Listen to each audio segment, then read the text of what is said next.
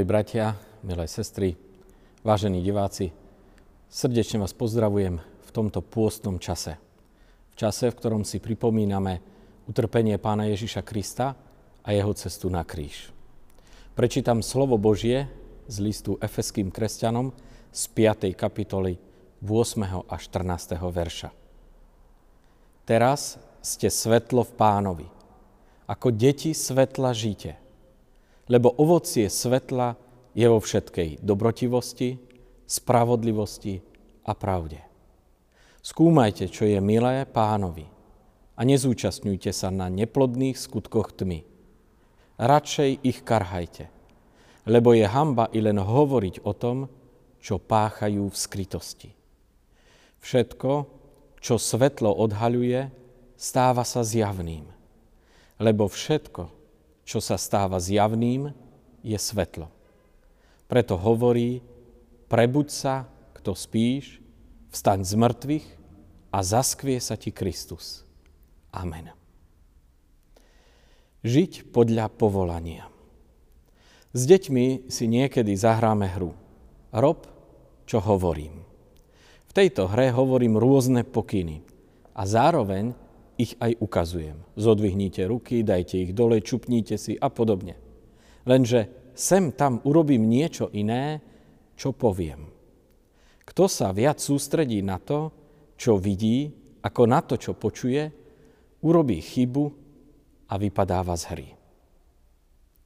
A pri tejto hre sa mnohokrát ukazuje, že viac dáme na to, čo vidíme, ako na to, čo počujeme. Naše kresťanské vyznanie je veľmi dôležité. Ale ak ho nenasleduje aj príklad a ovocie života, budú pre mnohých to len prázdne slova a frázy. Iste ste už počuli vetu, že my sme častokrát jedinou Bibliou, ktorú ľudia čítajú. Ale čo píše náš životný príbeh? Je to svedectvo o Bohu a jeho láske? Alebo len o našej nedokonalosti? Sú to príbehy zachránených hriešníkov alebo len dobrých hercov? Pán Boh zmenil v Ježišovi, alebo lepšie povedané, skrze Ježiša, status nášho života. Doslova, daroval nám nový život. Boli sme kedysi beznádejní hriešníci, ako keby žijúci v tme.